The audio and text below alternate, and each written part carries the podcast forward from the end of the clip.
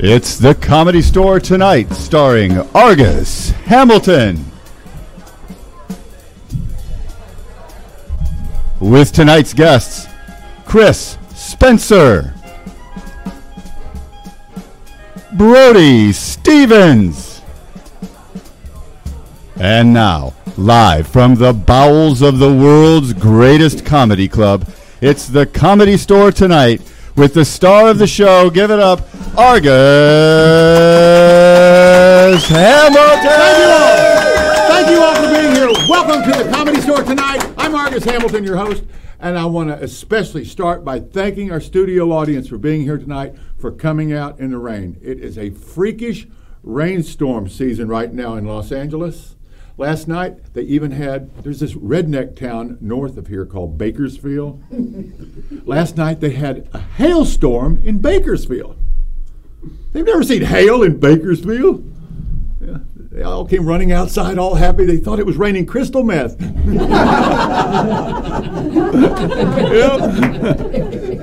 My gosh. Meanwhile, right here in West Hollywood, serious case going on right now. The Democratic donor, this big donor named Ed Buck, is a, a subject of interest because two black men have been found dead in his home in the last two years. And uh, one more time, and the LAPD will be forced to interview him for a job.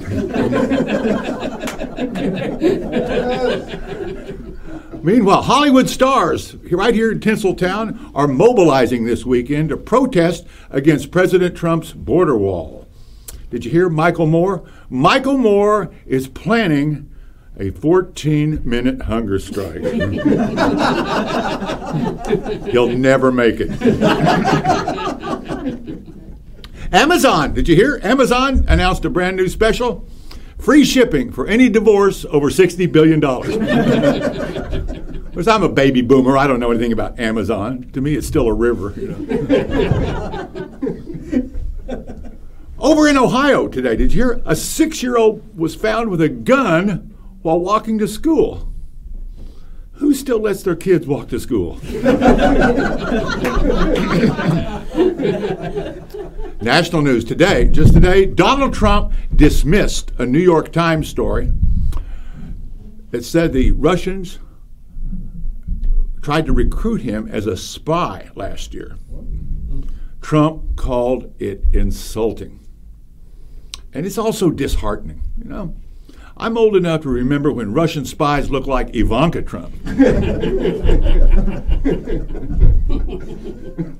Meanwhile, did you hear the big news? Last night, President Trump hosted the football college champion Clemson Tigers at the White House. Did you hear about this? Yeah. Right. Not only did he feed them Big Macs, Burger King, Wendy's burgers, and Kentucky Fried Chicken, he also made Taco Bell pay for it.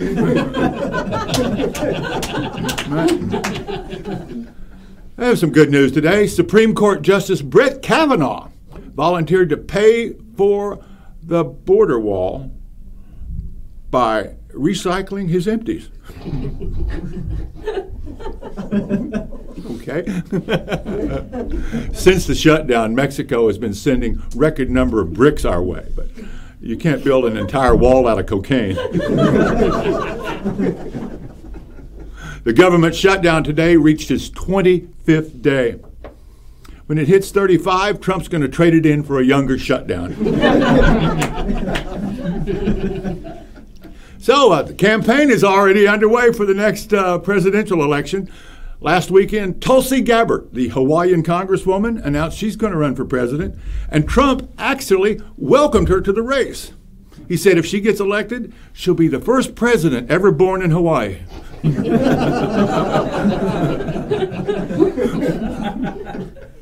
also, Elizabeth Warren, well, she got angry in Iowa and refused to answer any questions about her lack of Native American ancestry. Republicans need to give her a break. I mean, her Indian name is not Gray Beaver.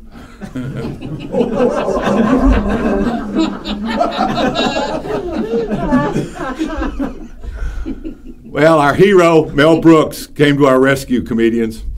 He told Bloomberg News yesterday that political correctness is destroying comedy. And he's right. He's, he's really right. You know, today you can no longer call a moron a moron. You have to call her Congresswoman Alexandria Ocasio Cortez. Unbelievable. Now, this is hot news, okay? Repu- Did you hear about the Republican Congressman Steve King? Mm-hmm. He's in really hot water, you know, for wondering out loud in front of reporters why the phrase white supremacy is so offensive. You know, it's already cost him his cooking show. and it's a shame because I found his cornbread delicious. I mean, I'm sorry about his language, but you either like authentic Southern cooking or you don't. Meanwhile, Walmart. No, no, Paris. News from Paris. Paris, did you hear? In Paris, France, they closed their very first nude restaurant last week for lack of customers. Yeah. It's because tourists don't want to see frog legs unless they're on a plate.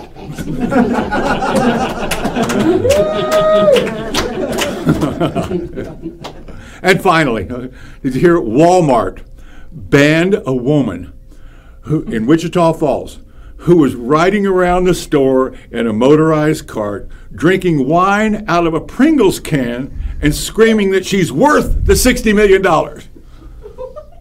Kathie Lee Gifford is making personal appearances? well, I tell you what, folks, we got a great show tonight. I mean, we really have a great show tonight. We have a, a couple of really main room crowd killers that uh, are all over the industry. We have uh, Chris Spencer with us. We have Brody Stevens, and we've got a lot of fun right for you. So stay tuned. I'm Argus Hamilton. Welcome to the show, folks. Nice to have you with us.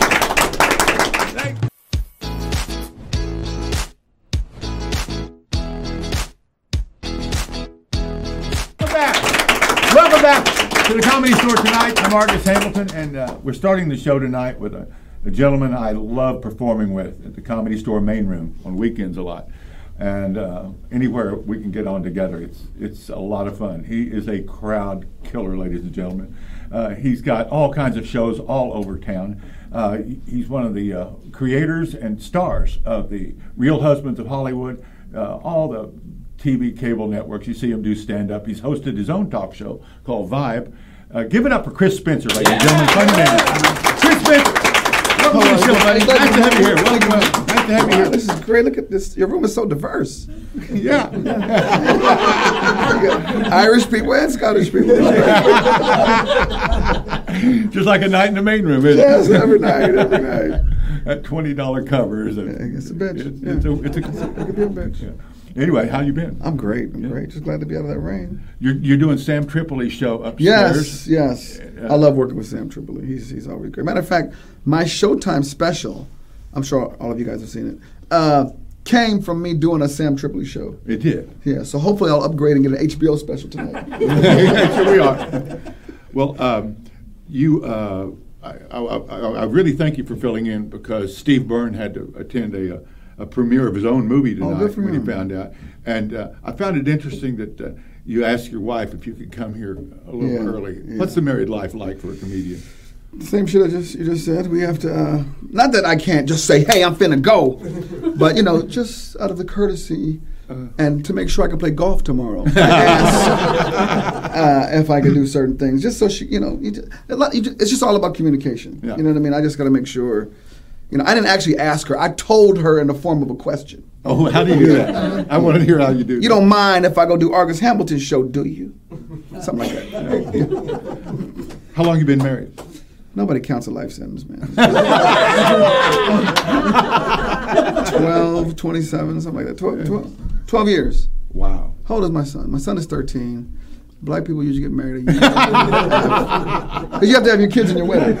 So my son was one. Yeah. So yeah. Uh, That 12 shotgun's years. cold, isn't it? Yeah, yeah, yeah. Yeah, yeah my my, my uh, wedding vows was um, she said, I, I'm pregnant. And I said, okay, let's get married.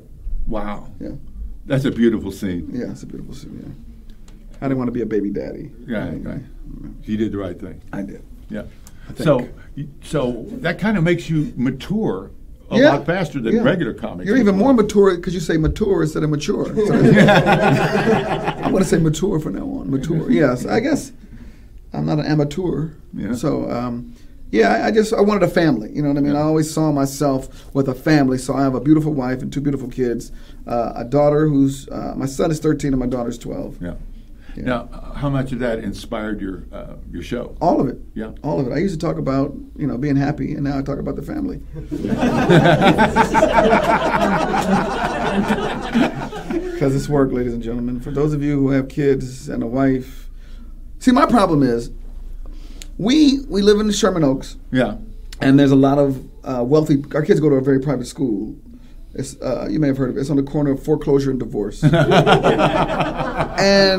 so when you hang out with these people, your kids want the same things as these kids, and your, parent, your wife wants to do the same thing as their wives, and it, it, just, it just becomes a, it becomes a problem. Like my wife wanted a, um, uh, a Louis Vuitton purse. And I was like, how much does it cost? And she was like, twenty seven hundred dollars. And I was like, boo, you need to find a purse equivalent to the amount of money you're gonna have in the purse. what you need is a thirty-eight dollar purse. you don't need a Louis Vuitton. You need a Larry Vuitton. yeah, Larry Vuitton. You need a Michael Kors light bag. Okay, money you brought in last year. I always thought this is why I only chase after emotionally unavailable women. Yes, Uh, good for you, yes. I always felt it was better to have loved than lost than to stay home every night helping your kids with the homework. Have you ever been married? no. I What? don't go on fourth dates. What are you talking about? it's time to move on. what? What era was the best for dating? I mean, I know you said you're a, a, baby boomer. Was it the '70s? Was it the '80s? Where'd you have the most In fun? the, in the eight in the time between Nixon's resignation and the on, and Belushi's death, that was the party of all time, Right. from about seventy four to eighty three, and then when Belushi died in eighty three, right about the same time, AIDS hit. And suddenly everything became very serious, and, Oh. Right. and, and every date was like an agreement and, uh, and a contract, and you're going to wear this. let me get a little blood, please. Yeah, and Yeah. Uh, you know, you every date is sponsored by Goodyear Tire and Rubber. Right. You know, it's so funny that you're interviewing me because there's so many questions I want to ask you, especially because you came up with Robin and Richard, and Yeah. I remember you guys were on the Richard Pryor show, Paul Mooney. I mean, I just that that must have been incredible, right? Paul Mooney was my absolute hero. Yeah. And uh, there was a there was a comedian in the 1940s and 50s named Lord Buckley. Yep, I know Lord Buckley. And Lord Buckley was very much above it all and Yes. very much the master of all he surveyed. Right. That's Paul Mooney. Absolutely. And Paul Mooney, uh, he rescued Richard Pryor after Richard cracked up on stage and started writing scripts with him for Sanford and Son. Right. Got him to the comedy store and, Wow. and really turned him from being a, a, a cute little impressionist when he was Richie Pryor into being whom I later called Dark Twain. He, he turned. he, t- he Oh, so he's the one that got him. Oh, is that the San Francisco connection? Because you always hear about Richard going up to San No, no, no, Francisco. uh, no, I I- know. I I, know. I Paul. said- I know Paul is from Oakland. So was he the one bringing him up there to become this Paul, other person? no, Paul just had this influence on uh, on on Richard, you know, and uh, and I'm sure Mel Brooks helped out a lot when he Mm-hmm. Got Richard on Blazing Saddles. Yes. That's when Richard was going through the the transition for that that when he made that breakout Right. album, that Inwards Crazy, you know, Right. and. Uh, he became the, the toast of the whole baby boom when he came out with that album, and that was a breakout. Were That's he- when he, he he went from Richie to Richard with that. Were comedians jealous? No, no, no. Uh, They were they were awestruck. They were Really? awestruck by uh, by Richard. By Mooney, they were intimidated Really? because Mooney took everybody's inventory to their face. Wow. He, he- you know, and. Uh, and then the, it was never a great crowd. It was always they were critically white. Who were your comedy influences? I mean, up? that's one of them. Uh, of course, Eddie. Um, Damon Wayans took me under his wing early. really. So I was on the road with Damon and all the Wayans. I did, you know, I did movies with Shawn, movies with Marlon, wrote a book with Shawn, uh, did movies with Damon and Keenen. So they were an early, early influence on my life. Um, uh, I, I- I mean, I love, I love watching you, man. I mean, like nobody writes a joke better than Argus Hamilton. I don't know if you guys Yeah. I tell you are a paid audience or you guys are real fans of his, but this dude, and, it's, it's such an honor to work. You know, we, we bring each other up uh, almost every time we work. Yeah, For some reason, they think We're I think the they're trying to. together. I think they're trying to remake uh, Diff'rent Strokes, and he's Mr. Drummond. And, and, uh, every show we're on together. Well, I, I have to get out of the building as fast as I can, so I don't feel bad about the huge thunderous laughs I hear right at when you go on. Well, no, it's usually I some of, it's, I'm usually doing some of your jokes that you didn't do. well, we have a good time here at the Comedy Store. Absolutely. Um, How many years you been here now? uh, yesterday was my 43rd anniversary of being in Los Angeles. Wow. And this is when Mitzi had all the comedians terrified. I mean, she she was in the back of that room, and on Monday night, you know, like, she would have her friends around her, like Mooney, the, the, they'd be sitting around her. But it was terrifying going How many times did you have to audition for? Her? Three times. Then she sent us over to Westwood. But Mitzi was so picky back then. Jesus Christ could have auditioned for Mitzi Shore. he wouldn't have made No, it. she would say, "Great stage presence, but the Magic Castle is on Franklin." That's brilliant. nice trick with the wine, though. Could you teach me that one? that would really save my cost, you know. who who used to blow you away? Like who would you go? I know I have to leave, but I, and he's he's about to go on stage. I'm going to stay. You've never seen anyone in your life like Richard Pryor live.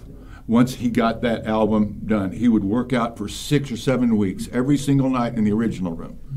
Mitzi would put uh, together a second show, a 10 o'clock on show, and either David Letterman or Johnny Witherspoon would MC. Uh-huh. He would bring up Marsha Warfield, uh-huh.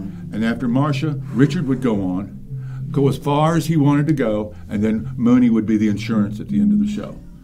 And you would have I mean, Johnny Witherspoon made so much money as a doorman working that show when the line would be around the block, oh. paying hundred dollars a table. Back when rent was two hundred a month with no phone bill. I mean, I mean, it was it was action, absolute action. and Richard would park his yellow Rolls Royce next door at the Hyatt Right next to yours. Huh? Right next to yours. Pardon? Next to your Rolls Royce. No, no, no. I, I had an MG midget. You can't say that word anymore. Yeah. You had an MG small person. I had an MG little person. Right. so, but I tell you who was also good, and uh, this is more line uh, when you're a young comedian. The, the greatest waste of talent I ever saw as a stand-up comic, the guy who threw it all away was Eddie Murphy. Because Eddie Murphy was the most gifted, naturally gifted stand-up Right. you ever saw, and the moment he made his first 10 million, he just disappeared into the movies and never came back and did stand-up. What'd you think of him? Isn't that the goal? I, I actually no, we do we do miss, he, and I've talked to him several times about him coming back, and he always says he's coming back. But I think it's it's just a, it's such a different day. Like now that you know, I think he's worried about people putting his stuff out there too early. Yeah. You know, you, you know, people are always got their phones and their YouTube and their Instagramming, and so I think now with the advent of those new, you seen those little sleeves that Dave Chappelle and Kevin Hart and Chris Rock, they make the you make they give you they, you take their they take your phones and they put them in these little sleeves, and you can't record. So now that that's out, we may see the resurgence of Eddie Murphy. Because for the casual viewer and for our studio audience, at the comic strip in New York, uh, the guys were raised there, like Seinfeld and Dom Irrera and Jimmy Brogan and those guys, they said Eddie Murphy would stand out in line forever for that one spot on stage, and if he didn't get that spot, he would cry. I mean, he would go. He, he just had to have it, and that kind of that kind of effort showed when he became this this genius on stage. That's how I felt about coming in here. Yeah. I was out front and they were like, Argus says it's full, and I started crying. Well, you know, when I got sober, a lot of people started crying because they figured I might make it after all. what was your drug of choice? Because you partied in all those eras. What was I loved al- I love beer and cocaine. Beer and cocaine Yeah, together? Together, absolutely together. Okay. don't want to get dry. don't want to go to sleep. You got to have both. right, right. Beer and cocaine. Absolutely. I, I hated coke. I mean, I, I just love the way it smelled. You know? Right. Now we had uh, the, the crazy thing about the late '70s, because there's a lot of movies and stuff made about it, was that uh, you made good money back then. Somehow you made good money, but rent was two hundred a month here in Los Angeles. Your phone bill was ten dollars, Right. and that was about it. Right. Everything else went right up the nostrils. it was good. That left us way too much money to have fun with. I can imagine. And we seemed had like fun. it seemed like everybody was on it too. Huh? It was it was absolutely nuts. And Richard Pryor, he was the Pied Piper. He was Richard the, Pryor did coke? He was the one that made it cool. he, he, in other words, you had to have role models. Right. Pryor made it cool. Belushi made it sloppy. Uh-huh. uh and uh, I did my best to run those dealers out. But, uh, You know, it's so funny when I look at those pictures of that. Like, there's only a few of you guys left. yeah. You know what I mean? Like, uh, uh, what was Mr. Miyagi's name? Uh? Mr. Miyagi. What's his real name? The Asian guy of Happy Days. Oh yeah, yeah, yeah, yeah, yeah, yeah. What's his name again? Pat Morita. Yeah. Pat Morita, Robin, Richard. Like, you know, I, I see Sam. those- Sam. Yeah. Yeah, I see those pictures. I'm like, wow. Uh, I must have been. It, it's a roll call, and uh, Jim Varney and. Uh, I mean, th- there's no reason to get lugubrious about this, but by God, there were some really funny, talented Yeah. people, you know, and uh, and and that, that drugs and alcohol just took a scythe through the whole generation, Right. And uh, I just ducked it just in time. You ducked it, Yeah. right? Good for you. Good for Yeah, you. I went to went to the Betty Ford Center to these uh, rehabs. And where They perform miracles. Mm-hmm. Right. In 28 days, they take alcoholics and drug addicts and turn you into sex maniacs and overeaters. it's the Betty Ford Center. I call it the uh, yeah. University of Oklahoma. I call it the Betty Ford Preschool. Right, right, right. Where'd you go to school? Where'd you? I went to UCLA. yeah. I went to UCLA. Uh, I graduated, uh, not magna cum laude, not summa cum laude. I graduated lottie dottie. We like to party. uh, I graduated, um, and it was a good time. I, I, I've never left LA. I, I, I grew up in Inglewood, then I moved to Pasadena, then I went to UCLA, and I, and now I live in the Valley. To which the white guy says, Pasadena. yes, exactly, exactly. South Central Pasadena. Oh, that's better. Don't get it twisted. Jackie Robinson's Pasadena. Yes, yes. Yeah. Jackie Robinson, Michael Cooper's from Pasadena. Yeah. Yeah, so there's some good athletes from Pasadena. Yeah. Well, so um, so you you start doing stand up. Started doing stand years up. ago. Uh, 30 maybe? Doing Yeah. open mics here. She never passed me. Mitzi didn't. I got the funniest comedy store story. So I would do rooms, you know, when we had the urban night, the Fat Tuesdays Yeah, yeah, I and tripping on Tuesdays and you know, we, we always throw a nickname with the with the with the day so you can know it's black. You know, we, we be killing them on Wednesdays, whatever. So I was coming in and out, and then one night Eleanor was like, "How come you don't call in for spots anymore?" I was like, "I never called in." She's like, "Yes, you did. You used to come all the time with Alex Thomas and Daryl Heath." I go, "No." She goes, "What are you talking about?" I said, I just, "She says your name is on the wall." I go, "No, my name ain't on the wall." She goes, "Shut up." I go, "No." She goes, "Start calling on tomorrow." What do you mean? I'm gonna tell Tommy that you used to be a regular. what? Yeah. I started calling to get the spots. Please don't tell me she thought you were someone else. No, no, I know, I know Oh. Eleanor from back then. She, when she passed, and I didn't. Yeah. And uh, I started getting spots. I got my name on the wall, and and then Tommy got fired, so nobody ever knows. That's a true story. That that is the proof that God exists because Yes. you murder them in the main room. Thank man. you, man. You just murder them. And she never liked me, but I wasn't. I, but I was a different. kid. This was 20 years ago when I auditioned for her. So uh, What, what material were you doing back then? Were you the angry young black man? no, uh-uh. I was. I was very collegiate. Oh, okay. Yeah. And so I think it seemed like she liked a lot of characters at that time. Like she liked. She just. It seemed like the black community at the time had this thing. Like Eddie Griffin had this thing. Yeah, yeah. And uh, this thing called "I Want to Be Richard." remember James Stephens III had a Oh, yeah, yeah, yeah, So. I didn't really have a thing yet. I was kind of new. Daryl So- Savant had a thing. Daryl Savant, yeah. So I was more of a quote unquote an improv comic. You Yeah, know what I mean? Like I was like more like the improvisation club where I was kind of collegiate and just stood there and kind of was more of a monologist. Yeah. And then it wasn't until I started doing more urban rooms that I started to find my voice. Right. And then, uh, That's like when I go to Cracker Barrel. Right. I say C word barrel. I don't want to get. I don't want. I don't want to get in trouble with your people. I'd be just as nice south of Olympic. okay, good, good, good, good. And so then, um, and then I, I found my voice, and then you know I've been I've been here for the last eight to ten years. Well, tell me when your next stand-up special is.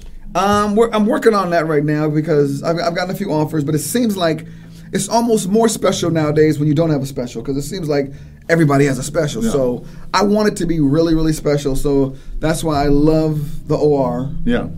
uh, because I really, really, you know, that room is just, it just, it just makes you grow. Yeah. And I feel myself growing as a comedian. Excuse me, uh, every day and every time I work there. So I don't know when, but I, I want to wait for it to be the right time so it can actually be a special. Now, I have a favorite night in the original room because that's where we like to create, you know, Mm-hmm. because it's something in the main room you, you feel like you've got to give them a Exactly, material. yes. But in the original room, when it's packed in there, we feel comfortable. Sunday night, like when you and I work Sunday night, Yes. that's the night. I'll I never whis- noticed the I'll, difference I'll whisper to you. I'll say, do the new stuff. Right, right. Yeah. It's a good workout room. Yeah, I, I just, Do you have a favorite night in the original? I don't know if there's a favorite night. I just love the original room Yeah. any night. Yeah. Uh, the main room, you know, I go, okay, I got to stretch and get ready, and especially if the, per- the person in front of you killed. Yeah. Like if the person in It's front like of a you killed, gunfight you're getting yes, like if the person in front of you killed in the OR, you're like, well, okay, he killed. Yeah. I'm still gonna work out. The main room is lights, cameras. The room is so huge, Yeah. and then you, you feel like you gotta give them, you gotta give them the stuff that you do. Uh, when you're actually making, you know, real money. Right, yeah. Not that, not that. I mean, the main room still pays more than any comedy club in Los Angeles, but you know, we make more money when we're actually on the road road. Yeah. And so you feel like you got to really come out there and kill. As in the OR, you can kind of chill. Yeah. The belly room, you can chill. Yeah. Yeah. Well, um, I want to wish you luck. I want to thank you so much for doing the show. You're going Thank up you. to do Sam Tripoli's show right now. Yes, now. right now. And so for our Los Angeles locals or anybody visiting to LA, uh, check out our in the main room on uh, the early show generally on the uh, on, on Friday night Friday the 10 o'clock show on main room. He and I are back to back, and don't miss us. We have fun. Don't miss the new different strokes. Give it up, ladies and gentlemen. Thank you so much. Chris Spencer, ladies and gentlemen. Chris Spencer. And we'll be right back, ladies and gentlemen, right after this. This is my favorite part when you go.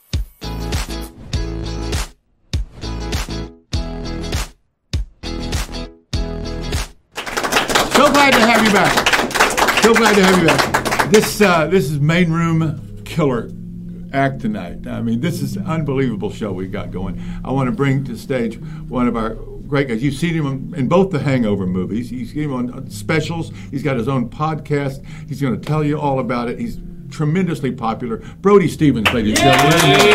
Yes, you got it. Thank Good you, to see you, August. It's a pleasure to be Excuse here. for What is the, the name of the podcast? It's called the Festival of Friendship. The Festival of Friendship. Yep, Okay. where it's a festival and it's friends and we have a great time. When- it's it's each it's wonderful. That's what it is. It's wonderful and it's weekly.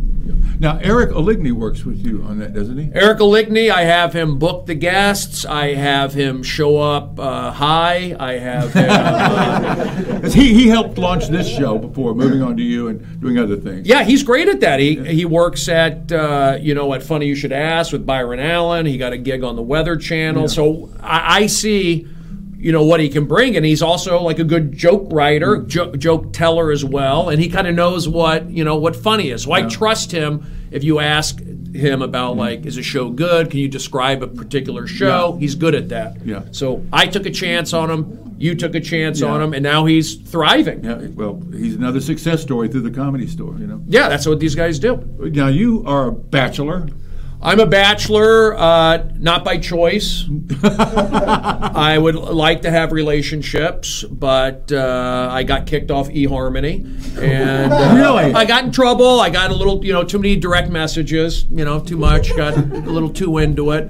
I, w- I mean, I would settle down, but I think I honestly I feel like the living here in Los Angeles, especially with how it used to be. Okay, show business is crazy. Now you factor in politics now and so many you know politically correct behavior. It's it's it's it's gotten to the point where I just shut down. I do my sets.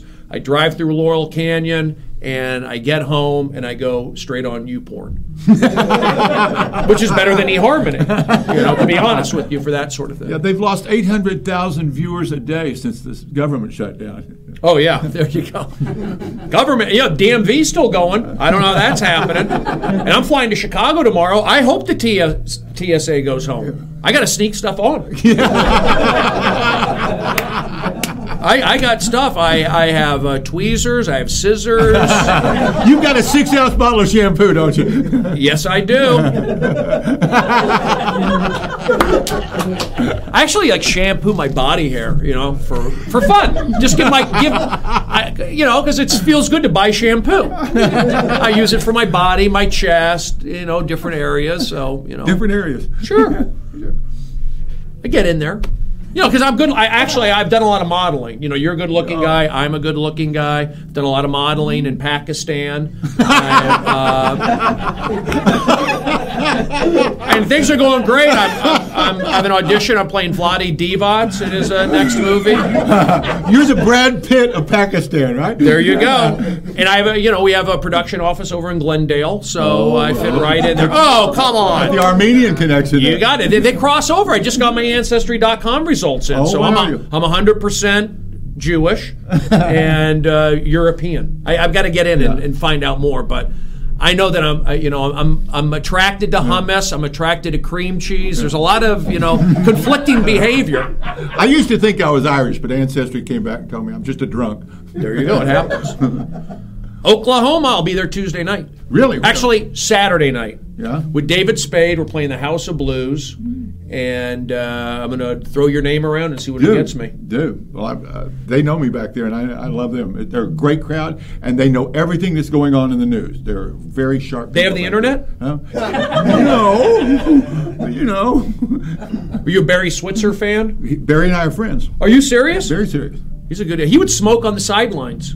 Yes, yes, he would. Uh, he used to let me stand by him during the game because he liked my humor columns in the uh, school newspaper. I had a I had a school column called Okie Dokie in the school newspaper the Oh, University really? of Oklahoma during the Watergate period. Oh, yeah. and uh, with jokes on the news every day, just like now.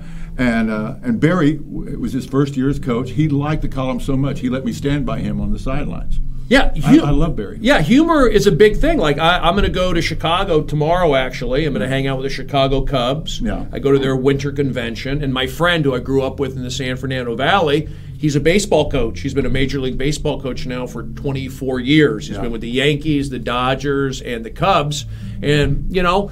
Comedy and humor is a big part of baseball. People, Yeah. people, uh, you know, Tommy Lasorda would always have Don Rickles out there. Joe Torre would always have Billy Crystal out there. And now with the Cubs, I've been able to hang out with them the last eight years or so, and I, they let me suit up in spring training. I'll catch the the first pitch Yeah. because I played in college. I went to Arizona State. Oh, you did? Yeah, I played baseball in college. In fact, I'm wearing a jockstrap right now. What position did you play? I was a pitcher. Really? Yeah, I was a starting pitcher. I was a relief pitcher. I, um, you know, I hurt my arm actually, so I didn't get to take it to the next level. Yeah. But I was, on- I mean, I had some good moral victories for myself. Oh, you oh, know, okay. so I learned a lot playing baseball, and I learned a lot about group mentality, the psychology of coaching, and I also learned about having a good personality, being a positive teammate. Because when I was done playing, they kept me around to coach. They actually liked having me around. So I always try to, you know, share that with comedians or share that with other people. It's like, you know, being positive, you can always be around something. So I took that. I think I took that energy into later on when I started doing audience warm up. I've done Yeah. a lot of audience warm up for these television shows, Best Damn Sports Show, Chelsea Lately, a bunch of the Comedy Central shows, and a, a lot of it is being positive, focusing on the mm-hmm. positive because it's easy to be a, a nat- to be a downer and be down, but to, to focus on the. And, and you see the results. It's not like, okay, we're just having a good time and we're losing. A lot of times you're having a good time and you're winning. Mm-hmm. See, my friend who's the coach of the Cubs, Mike Borzello, he has five World Series rings. He's been to seven World Series. He's in the playoffs every year because he has energy, he cares, and he also has balls. You got to push it. So when you see today a lot of the, the baseball training, it's all about can you throw 100? Can you hit a ball 100 uh, uh, out of the stadium? But can you win? That's Yeah. the thing that these guys are getting away from. They want to be have the best stats and the best numbers, but it's about winning. And when you win, then you get the opportunity to really help out other people. When Right. You, when you're when you're part of a winning team, if you're like on the Yankees or the Cubs, you're always going to be associated with that. And then you can have charities, you can have events, you can use it for good. So when people talk about winning, they go, "Oh, that's a Trump thing." It's about no being able to being able to help charities, help events, Yeah. and everybody does want to be associated with the winner, but there's something about winning. In fact, Adam Eget, who's the the booker here at the Comedy Store, he went to Joe Torre baseball camp in the San Fernando Valley. He was raised by Borzello's family. Wow. Yeah, his family was around Adam all the time. Adam went to Joe Torre baseball camp. So there, I, I always I always tell guys that. I always talk about baseball on stage. Yeah. People, well, who cares about baseball? Really? Well, Adam, we taught how to play baseball. Right. That's why I get these spots. Well, we're talking about uh, about about your arm. How fast a fastball did you have? Was it clocked? I got clocked at 91. In but but back back in 1989, that's like probably 93 today. Yeah. But I was a good pitcher. I knew how to pitch. Yeah. I could, uh, you know, I had a good curveball, I had a good changeup, and Did the slider ruin your arm? I actually, you know what it did? I was, um, I had bad mechanics. When Yeah. you throw a baseball, you know, you're, it's not a natural movement a lot of times the way you're throwing. And I did put extra strain on my elbow. I, a lot of, a lot of uh, pitchers have Tommy John surgery. Mm-hmm. I couldn't afford it, so I had Jimmy John surgery. they put a six-inch roast beef in my. elbow. um, but I was, a, I, I was a good pitcher, and I Sounds like you had Bob Uecker surgery too. there you go. That's a good one. He's still going. He was on Mr. Belvedere. I take that. But uh, I was a good pitcher. I like to strike guys out. I, when I would play baseball, I could actually get mad up there and go, "I'm going to strike you out." Whereas if I go I go into on comedy, I can't really go into that that red zone. But I do step it up a notch. I feel like when I get on stage, I can step it up a notch, and I and I like it when particular you know people are in the back who had been you know Mitzi or a big time comedian or whatever. I, I could step up and do it. Whereas a lot of people get nervous. Ooh, Yeah. somebody's in the room. It's- I like to step up. It sparks your competitiveness. Yeah, Yeah. exactly. And it's uh, pushing positive energy, and a lot of it is just like doing shows, listening. Over the years, people they start quoting certain things you do or your, the way you talk, and so I go, okay, all right, you listen to that. Okay, I keep doing that. So now applying this to your comedy, okay, you get it now that you you've got your stage fee. You're, you're bulletproof now. You've, you've been up there enough to to be able to pretty much talk about what you want to talk about. What do you really want to talk about now at this stage of your career? Um, that's a great question. I think at this point, it's just still. It's still being positive, of course, in, in such a negative world. The world's so Yeah, negative. so contrast. I keep it silly. I like to keep it silly. I like because I'm a big guy. Yeah. I'm a big guy, so people can be oh he's a little this and that. So I kind of like keep it silly, and I go on the road with David Spade quite a bit. So with him, I kind of set it up for David where I do my jokes, I get to be me, and if the crowd does need a little pushing, I can go go Yeah. that route. Yeah. But I like to.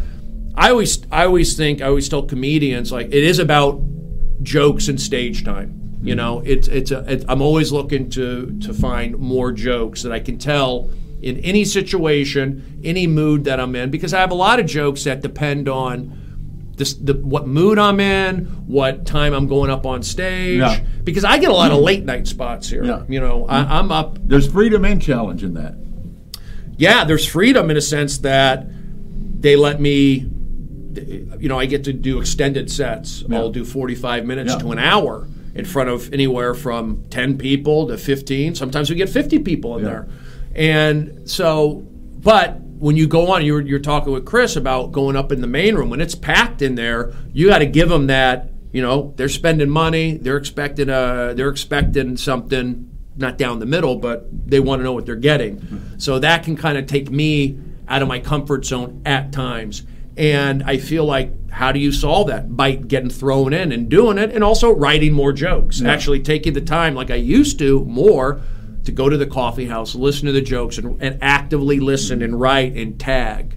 Is it uh, uh, dating now? The world around you? What is it? Uh, what subject are you, are you into now? Los Angeles. I'm always it's more usually about me. Yeah. It is about my growth, where I'm at, what I'm doing. But I do a lot of crowd work. I'm very like I can just kind of play off that, and and it's. Uh, I don't deny myself that. Some people say, "Oh, crowd work." Sometimes it's a shortcut, but I, I'll I do the crowd work and I piece it together. Well, when you work late, you've got to be good at that. Yeah, yeah, you got. I have to do that, and plus it's from doing audience warm up. Yeah. So, and I learned that with the audience warm up about being positive. Like I always talk, comment on the crowd: arms crossed negative. You're slouching. What did I do wrong? And I never go into the the zone, I, the red zone where I'm angry at them. I'm Right. poking fun at them. Well, my crowd work, I tie it together. Oh, you're from Chicago. Boom, boom. This guy's from Chicago. And honestly, a lot of it, what I've gone into, yes, I have gone into like being, um, I'm into astrology, I'm into numbers, I'm into numerology, I'm into Year of the Dog, which is still, a, it's Year of the Dog. I'm a dog. I was born in 1970, and that goes until through February 4th, actually. So it's still Year of the Dog. So I'm into astrology. I'm into the, because I feel when you're into numbers and you're into Gemini talk, you're not going to offend anybody. You know, I, I don't want to. Nobody's going to come at you for saying, "Oh, that's that's offensive." Kind of like stay out of it. And then I put the numbers together, and it does make a connection. And I, I do feel that I was born Jewish, raised Gemini. That's what I like to say. and I went. my my family's from New Mexico. That's where my grandmother. Jewish was- in New Mexico? You got it. Pioneering Jews of the Southwest. My grandmother was born in Las Vegas, New Mexico. Next year in Albuquerque. Yeah, there you go. Or Santa Fe. I'm more into energies. Santa Fe has the energies. So uh, I've been doing a lot of that. The con- the connections of, of the uh, the energies, and then the Southwest, and then me going to Arizona, and then Las Vegas, and just i I'm just tying it all together. And then Laurel Canyon, and then talk about the comedy stores haunted. So I tap into all that. And the crowds, they might not get it right at first, but they start picking it up. Yeah. And I believe it, and then I go in to say, hey, the Chicago Cubs won the World Series. I was there. I pushed that through. Visualized. I sold a show on HBO. I visualized it in the shower. I sold the same show a second time on Comedy Central. Visualized it. I got my spot. I've been doing the late. I never had main room spots. I would always be doing original room upstairs after the hump, kind of Yeah. getting ready for Don Barris. Usually after the hump. And then I was booked to do La Jolla Comedy Store. Oh. So Tommy, the other, the former booker, said, "Why don't you go in the main room to spread spread your wings a little bit because do some extra time because." I'm going to do a little more time down there. So I did. I did a couple nights in the main room. Then I went down to La Jolla. It went well. I came back figuring, okay, I'll just go back to the original room. No, he kept giving me the main room, that last spot. And then I just said, okay, I'll do it again. Did a half hour, 45 minutes. And then people were enjoying it. The sound guys enjoyed it. The other comedians enjoyed it. So I did that for like another year or two, about a year or so. And at that point, I said, this could be a special. I mean, I'm, it is comedy. It Yeah. doesn't have to be packed, it doesn't have to be a theater with busting audiences. It can be a small room that's just been blasted out. And I, I, I, I said, this could be a special. So then again, I just started visualizing, manifesting it. Yeah. And I got my manager and agent to help out to make this special happen. So I ended up shooting a special in the main room, recreating essentially that late night spot. And it's available on iTunes. And if you watch it, it's basically it's not amazing, but it, it captures, and that's what was my goal was to capture a late night spot in the main room. And I, I felt like I did that. Well, you take a collegial atmosphere uh, or, an, uh, or an inclusive attitude up there for going on late. Mm-hmm. And I just was curious about your opinion how, on the opposite side of that spectrum, Sam Kinison, uh, even Paul Mooney, used to dare people to get up and leave with their early jokes to sort of like sift out the lightweights and just keep the hip aboard. Oh yeah, I'll do that too. I'll, I'll do that too. I, I could tell, like, especially now since comedy store is very popular, and some of these people just don't know. They go, oh, okay, he's going to do his 15 minutes. We'll check it out. And then I go, I go, look, I'm going to go on a little longer. I can tell you may not be into it. Why don't you just leave now? Yeah, yeah. You could just go. But I, I keep it positive. They're usually like into it. If they do leave, it's always about like, oh, we got to pay for a babysitter. I go, what? He's in the parking lot. You better go get him, or else, or I'll, you know, I play around with that. And I had those elements in my special also, like Yeah. people walking out, and it wasn't scripted. These guys were walking out. That's on the special, and I. I Well, tell, now tell our viewers how uh, they can see you on this special. I sell it out of the trunk of my car. uh, it's on VHS. Give me eight bucks and uh, call it even. You can find it on iTunes. It's on Amazon. Is there a name of it? It's uh, Brody Stevens live from the main room, Yeah. and we did it here at the Comedy Store. They had a, they did a great job. It looked good. The lighting it was it was.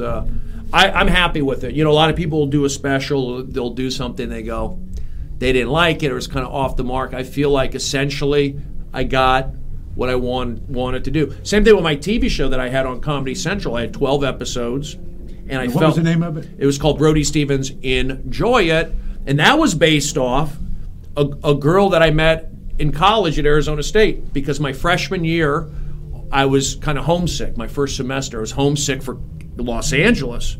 And every Sunday, my fall semester, I would go to the McDonald's in Tempe, Arizona and there was a, a lady working there at the McDonald's. I'd get the LA Times, I'd read the newspaper, and she was just so excited. Her attitude working at McDonald's was like, I'll take a, a Big Mac combo and uh, you know a soda, and then would bring it up. She would go, enjoy. And she was just very happy about it. And then I went to Wendy's, the drive-through around the corner. I get uh, a frosty, uh, the fries, and the and the you know the double. And I pull up, and she goes, "Enjoy." She worked at Wendy's and McDonald's. Were these before the stalker laws? This is I don't know who's stalking who, but she had but she had a great attitude. Oh, yeah, yeah. So when you're playing sports, team sports, Yeah. I, I, I would bring that around the baseball team. Enjoy, enjoy it, and then everybody on the team starts picking up on it. Ah. So I learned early on. I would say at Arizona State. And I grew up at the Valley. In the, I went to Reseda High School. I played baseball there, but I was able to really tap into that at, in college there when the, the team would start talking like me and picking up little phrases. And we learned about also mental skills. We learned about visualization. We learned about positive affirmation. And you know what? It's arizona state. We had like the most guys in the major leagues. The top Yeah, you know we have sent over 100 and something guys in the major leagues.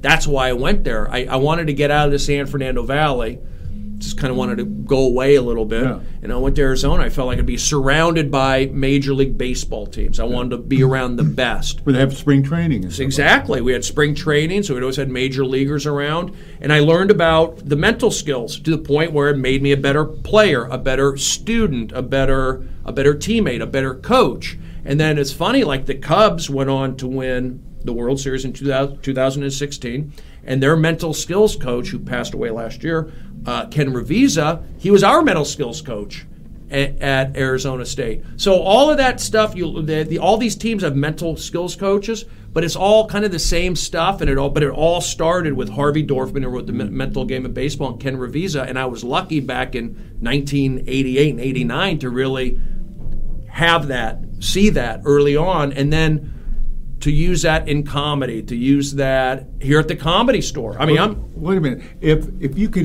envision a mental skills coach at Mm-hmm. the comedy store, what would they do? Uh, what would they do? A mental skill. Well, you know, I see a lot of comedians who get down after bad sets. They probably have an office in the parking lot. A little, a little. Come, come to my office. What do you want to talk about? Take a little bit of this. You know, a little bit of that. um, let's go for a walk. Get some, get some walking in. So a mental skills coach is essentially in Bogota. Yeah, exactly. Look, how can uh, real quickly? Uh, when's your next special? Well, I don't know. I'm working on the next special. I got to start getting the. I'm still letting this one go, and I, I am. I need to actually start preparing for my next special, and I think it'll be more of a traditional special. Who knows? But uh, you can look for that. You could always find me on. I'm on Instagram. I'm on Facebook. I'm on Twitter, and I do try to keep it positive because I feel like yeah, we're in a negative, negative. People are negative, so you actually don't have to be too positive. You can actually be a, just a little negative, and you come across as positive. Brody Stevens, ladies and gentlemen. Yes. He's wonderful. He's Brody Stevens, ladies and gentlemen. Watch for his special. Don't go anywhere. We'll be right back.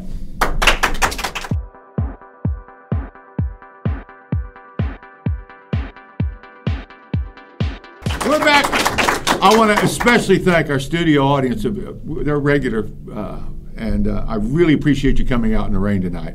And I want to thank our staff. We had a terrific uh, writing session today, putting together that monologue for you. And again, I always want to thank Lauren Taines owner of Barney's Beanery, for personally producing me.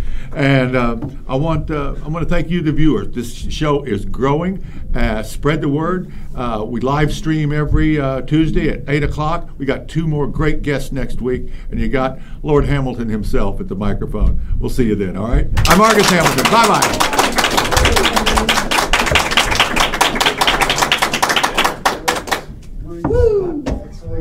Great job, guys. How was that? Was better?